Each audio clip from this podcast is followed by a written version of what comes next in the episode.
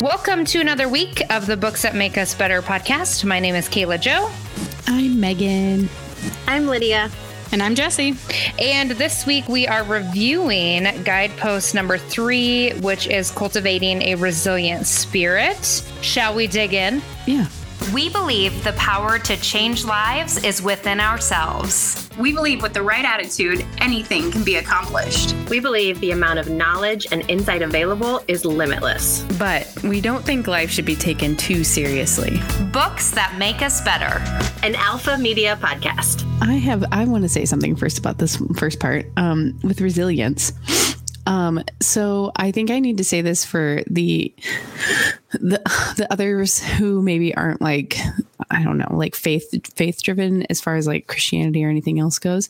This one was very heavy on that, um, very heavy on the spirituality. But I do like that she kind of um, didn't not negated. She kind of balanced it with the fact that spirituality uh, can also mean that um you like you recognize like the the human like the um, the joint human being the collective being that we're all in this together sort of thing.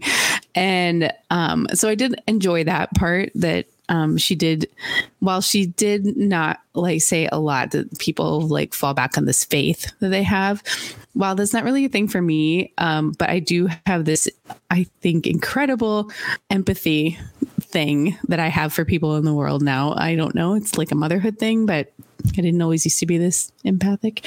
But um, now I do feel like I would think of the world as like you know, as like this collective human soul. Uh, and while it doesn't, it's not always about like a God thing for me. I do feel like this still can resonate. And and my older self would have definitely pushed back hard against every single thing where it was like faith this, faith that. But I read through it and I was like, no, eh, just gonna keep an open mind. And actually, that worked for me. So I guess I'm throwing that out there for like anybody who is like old Megan, early 20s Megan, who would be like, eh, F you, faith. Like, just keep reading. It's okay. There's some good stuff in there. Yeah, uh, I really liked that part. So I already have that brought up. So if anybody's wants more info on on what Brene had to say about spirituality, she defined it as recognizing and celebrating that we are all inextricably connected to each other by a power greater than all of us, and that our connection to that power and to one another is grounded in love and compassion. Practicing spirituality brings a sense of perspective, meaning, and purpose to our lives. Yes, I highlighted the same thing. And I feel like I also was hearing Glennon Doyle when she says, when she was talking about just imagining yourself in someone else's shoes. If you can even just for one second imagine yourself in someone else's shoes.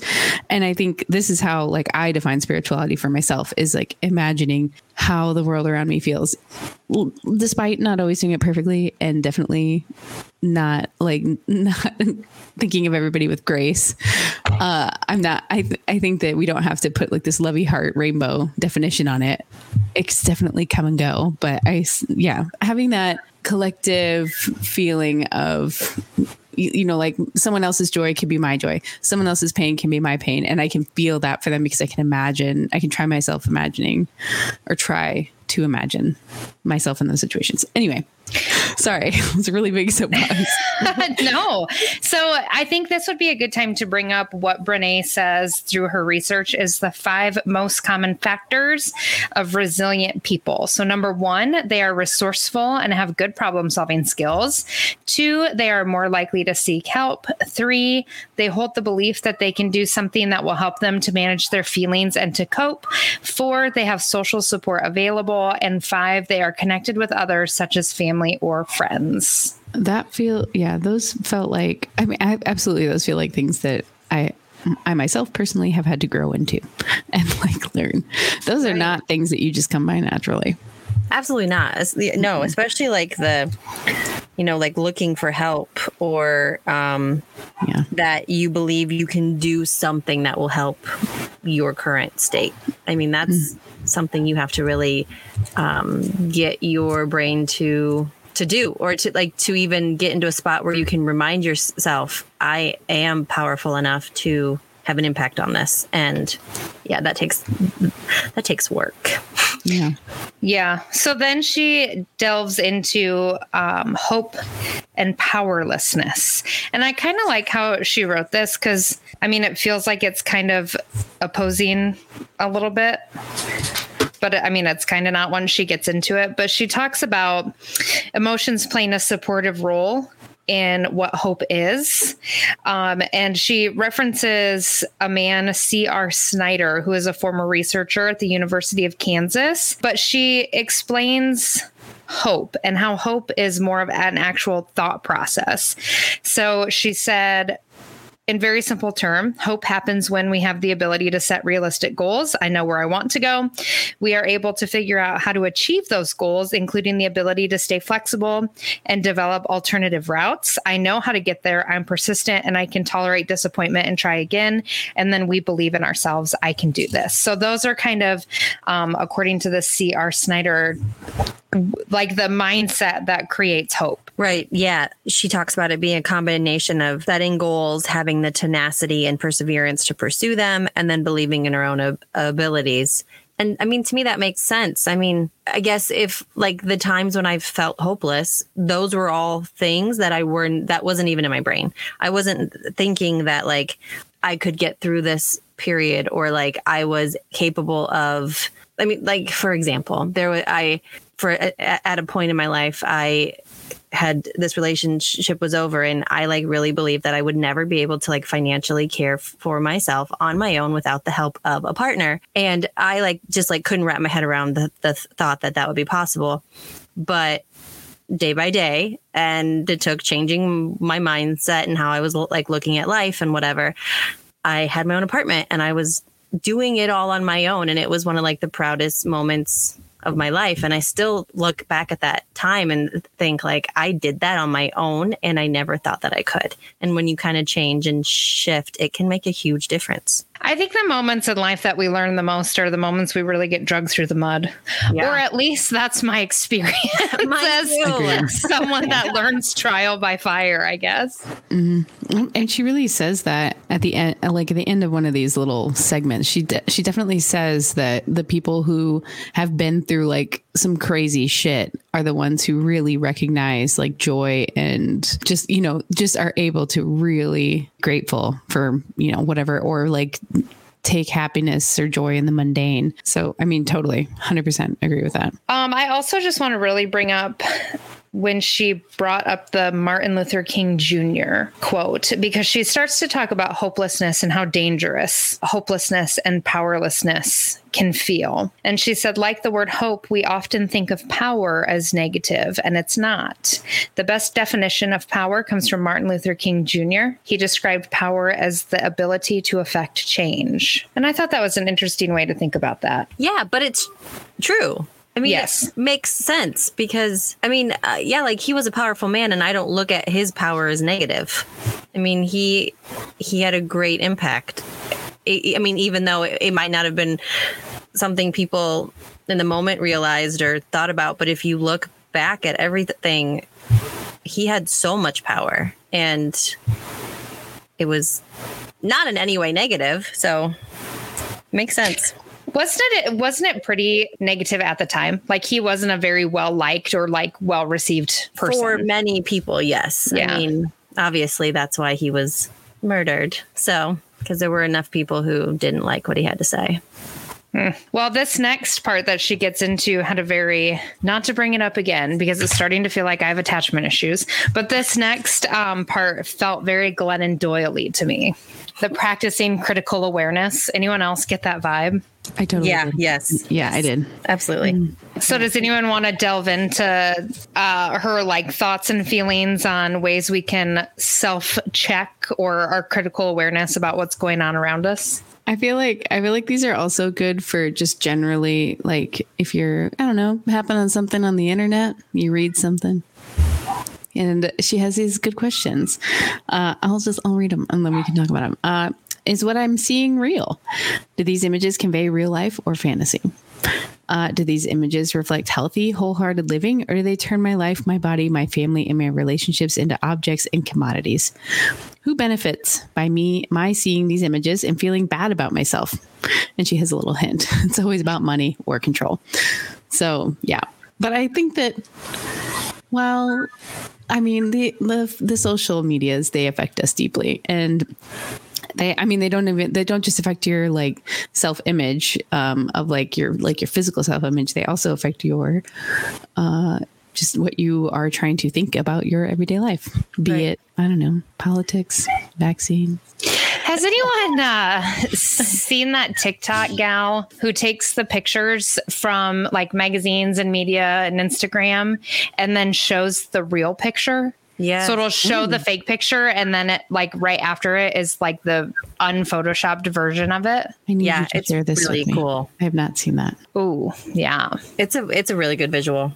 I mean, and growing up, I you know, we saw all these like we saw models and uh, magazines and TV sh- shows and had this idea of how we're supposed to look, and that does get ingrained. And even, I mean, now with with a teenager in the house, those are the things I talk about with her. Like these, this isn't a realistic anything. This is just somebody who gets paid a lot of money or a person who looks completely different in real life because we have all this technology to alter them. And I like at the end of her little of the portion on um on the uh, critical awareness. She says, when we allow ourselves to become culturally conditioned to believe that we are not enough and that we don't make enough or have enough, it damages our soul.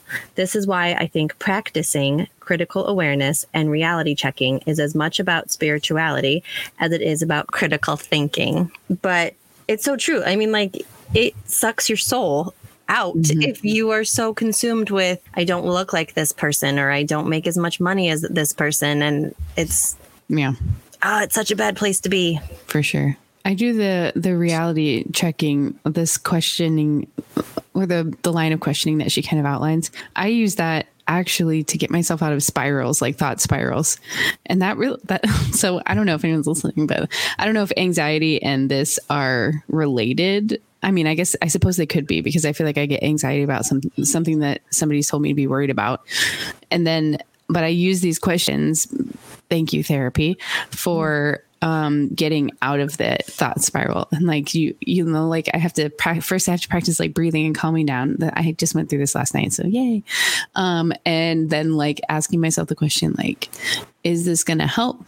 Is, is this helping you?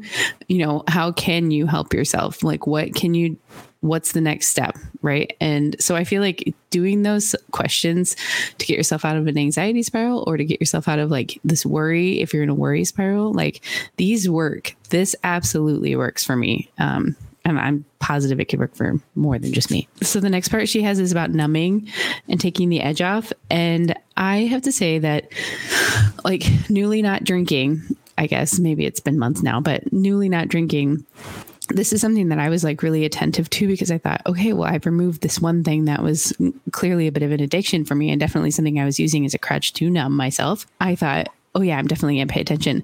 But she definitely smashed my, all my ideas down on that and just be like, everybody has a numbing coping mechanism. Everybody uses something. And then like she outlines pretty much anything it could be anything. And I was like, yeah, you're right. I mean, I still definitely try to find a way to dissociate. Like, um, but I, I guess everybody does. And like, it's just, just how it is. You just want to separate. Yeah. And that it, yeah. And, um, I know it's really interesting when you read it and you're like thinking about yourself and what did, what, what are you doing? Yes. that sh- that falls under this and it's like, oh gosh. Yeah. Right. Yes. And I thought, okay, well, I'm still doing I'm still doing literally my I highlighted the things that I still use to cope. Food. Oh, that's smart. Yeah, I know. Oh um, boy. Like whatever. Um staying busy. Mm-hmm. I like find something to do every night. I can't just like sit. Uh constant change. I don't know. I, I feel like a lot of women do that and the internet. Those are still my big oh my gosh, yeah. Things my escapes.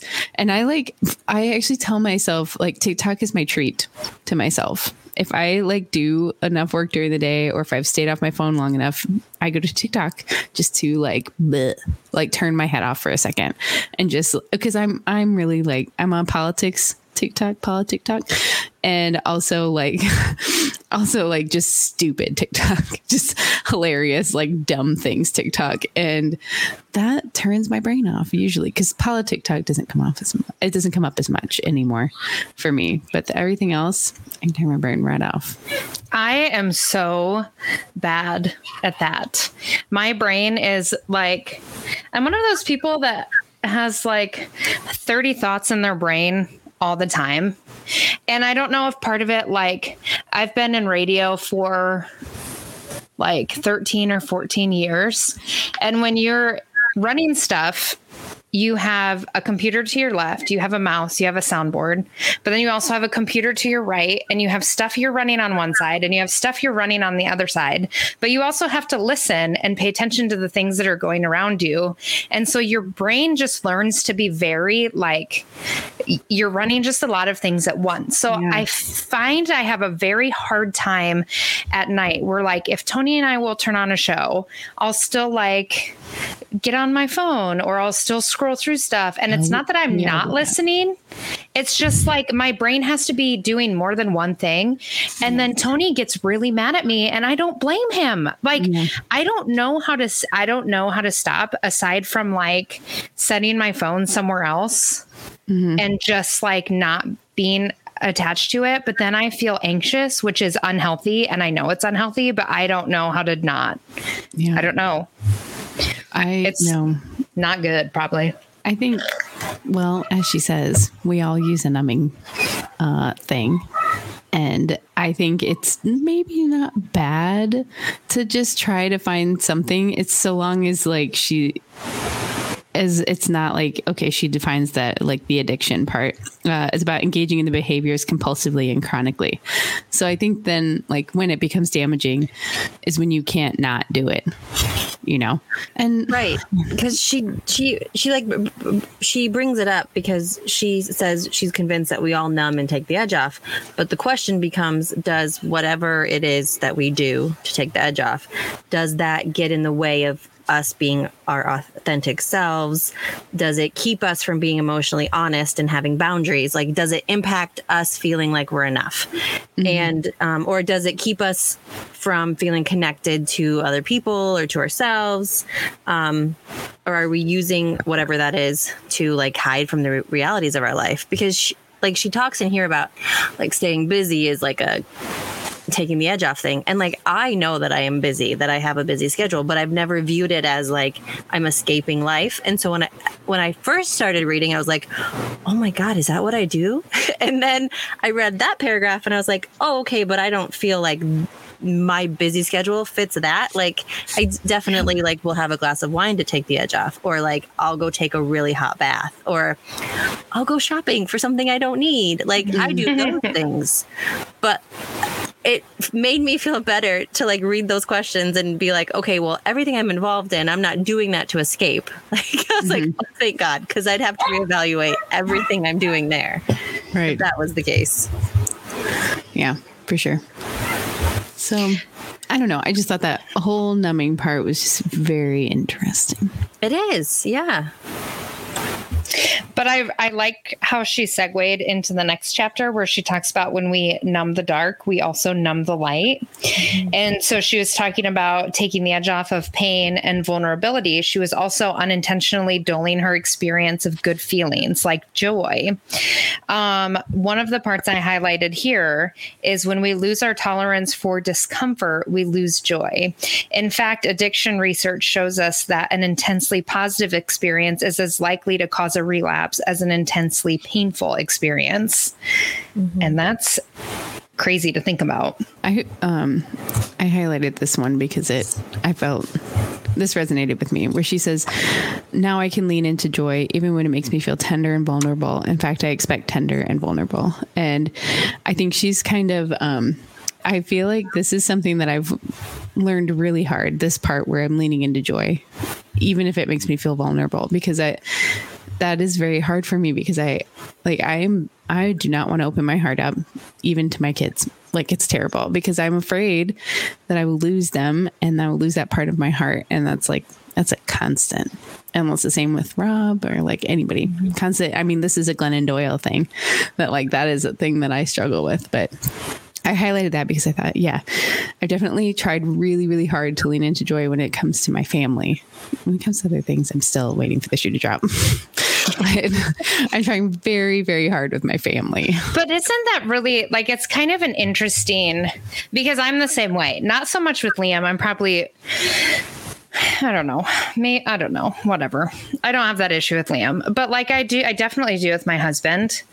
Like, but I feel like I attribute so much of my personality to someone who doesn't really get like, even when I get pushed down, I don't stay down. And I like that aspect of my personality. But because I have that aspect, it's almost like really easy for me to build walls because you get this like, you can hurt me, but I'm not going to stay hurt for very long kind of like mentality. Mm-hmm. So it's hard to go out into the world and be this like super strong person and someone who is resilient but then be vulnerable. I don't know. It's a weird. It's it feels like a conundrum. Mm-hmm. I don't even know if any of that makes sense. It, it, does to me. I I get you. I am. I think I put up the wall. Same same. Michael. Oh, for Pete's sake! I just saw his nipples. What in the Sam? What just happened? Oh my god! So he, uh, long story. I'll get into it, but he just took a shower, so he was going to get a glass to have bourbon, and he's in a freaking towel.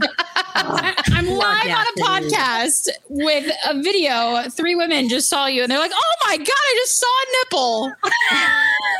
he's laughing. My sensibilities. That was a very British nipple. It was yeah. a very British nipple. That's what I expected that to look like. Ain't many of those. Oh my god. there ain't many of those. Jesus Christ, we're live. Hot mic.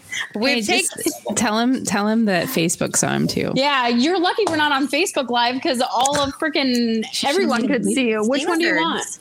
Well, they've seen you now. What do you want?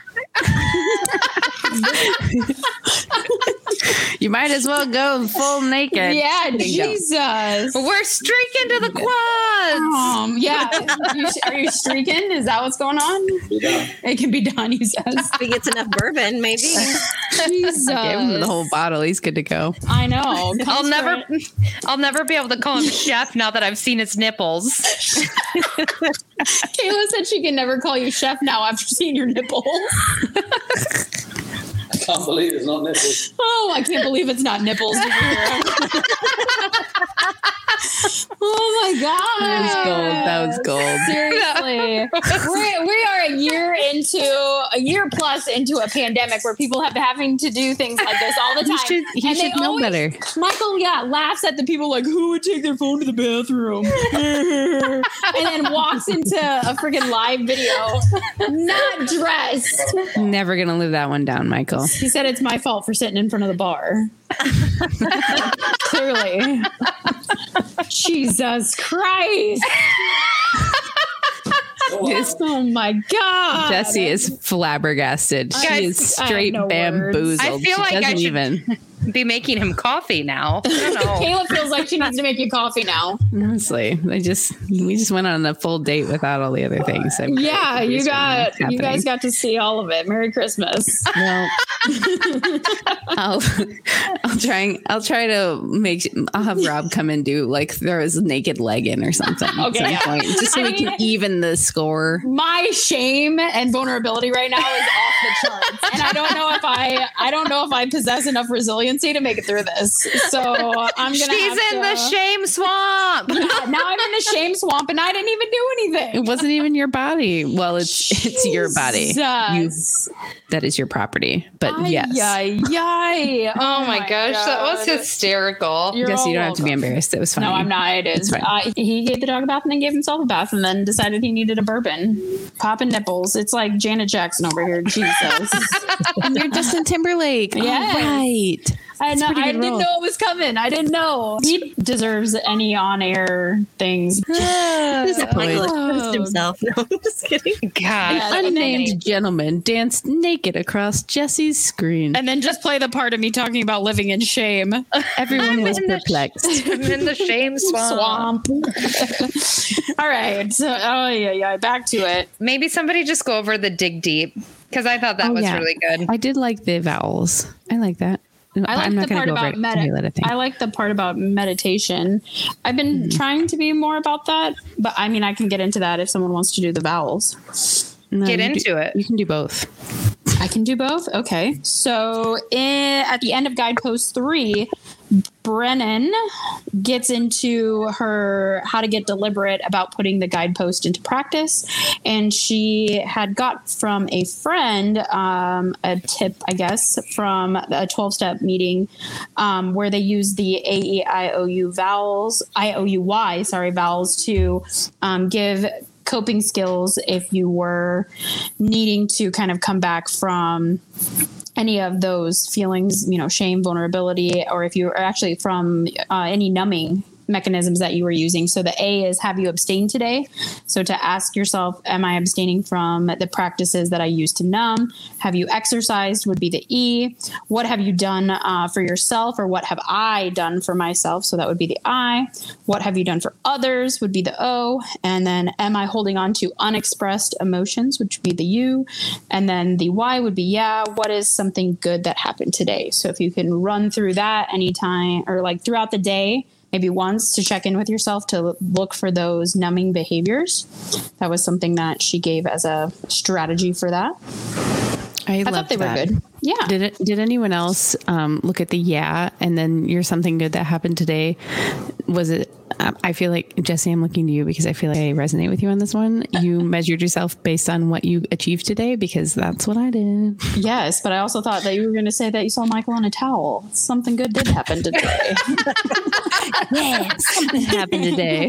yeah. I no, definitely, moved definitely. on from the towel, but yes, okay, that too. the I'm a checklist person, and then so the gratification I get from like having a completed checklist or like seeing all like the random post-it notes that I can throw away now because I did all those things is gratifying to me, but also how I find my worth and value in the day. Like, oh, I was valuable today to maybe the institution that I work for or to myself personally because I could accomplish all these things. Mm-hmm. That was me today. I was Yes. like, okay, what did I do today?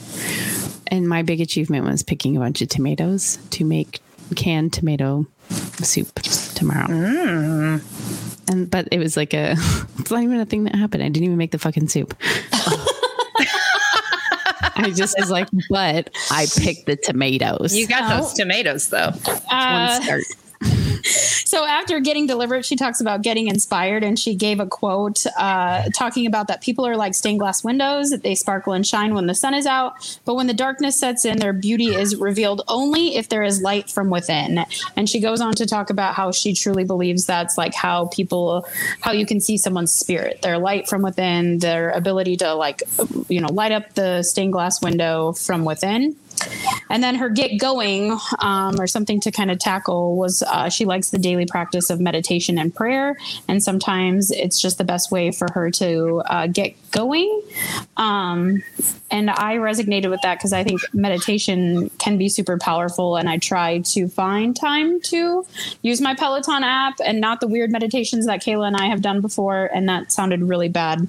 But we found one that, yeah, was really weird. But just like five minute, like check in ones that are like just for like centering and calming. And Yes. Listen, I've seen Michael's nipples. We get closer every day. sister wives. Sister Weird. Um, I started watching that. Sorry, total I'm tangent. obsessed. Love Obsessed. Sister Wives. I got no. I'm like I'm kind of addicted because I've already started, and so now I'm drawn in. Are you But I also started numb? watching like bad. Yes, I also started watching Bachelor in Paradise. These are Oh. just things that I use in the background while I'm knitting. I Yeah, think love all of this. that's what I do. Um, but yeah. Anyway, sorry for that tangent. Um, and I use Headspace for my meditation. Oh, but I I will say I only use it med- like I should be using meditation daily, and instead I use it like when I think I need it, which is stupid. yeah. but I'm I'm trying to work on that. I'm trying to work it in daily. Good job. Yeah. Yeah, really I good like job. Headspace. They've they've really small, short, quick ones that you can just do while you're doing something else. Which is maybe maybe you're not supposed to do that, but that's what I That's not how you meditate. I do it like while I'm doing something calming, like if I'm gonna- like walking or if I'm doing something monotonous, like processing grapes. Shockingly Yeah. monotonous. Okay. Okay. So if it's something that where I don't have to think about what I'm doing, and I can, but I don't have to sit because I can't really think I can sit and do it. I can't. I can't. All right. But like if I'm taking the kids for a walk and I can be like, Shh, I can't hear you. I have my headphones in. Or if I'm like today processing grapes, I totally could have done. it. I just forgot to bring my AirPods. Uh, but like I don't even have to think. Like no one's talking because it's the machines are so fucking loud, and we're just picking sticks out of grapes. Okay, like I could totally do a little quick meditation. That's probably when I would listen to like a true crime podcast. yeah, same. I'm with Lydia. yeah, it would be like that TikTok where they're like, and her arms were cut off. and her legs were cut off. yep, same. What it would be in my ears as I listened, as I picked sticks off of grapes.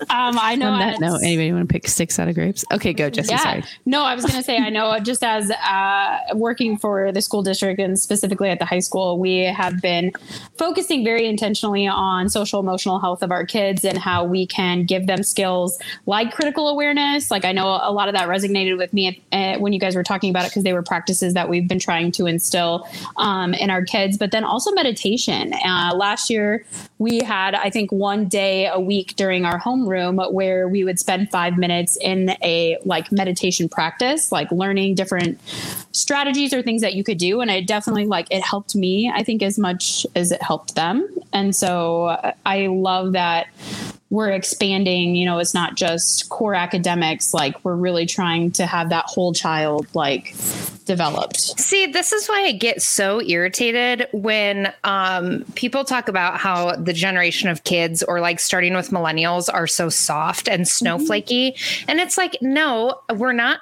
soft, but we're aware. Like, Yeah. we're aware that other people have emotions. We're aware that we have emotions. And we're trying to be better at like acknowledging those things. But there's such a stigma that emotions make us weak. And that is just so irritating Yes. like i i wish that that was something that like i learned as a kid i would love for liam to learn to meditate I agree. And I, I definitely think it'll just become more progressive and more like it'll just continue to evolve. And it is so powerful and important for the kids. And especially like uh, when we have populations of kids, and I know every district does, but when we have kids that don't have any of that guidance at home, not, not even a little bit. And so we are their only source of some of that. And so I, I mean, it's good for all kids. yeah i think so too Thank you so much for listening to another episode of Books That Make Us Better. Don't forget you can like us on Facebook and follow us on Facebook at Books That Make Us Better. You can find us and subscribe and leave us a rating on any of your favorite podcast players. And of course, you can always check us out at yourfortdodge.com. Another week in the books. We'll chat next week.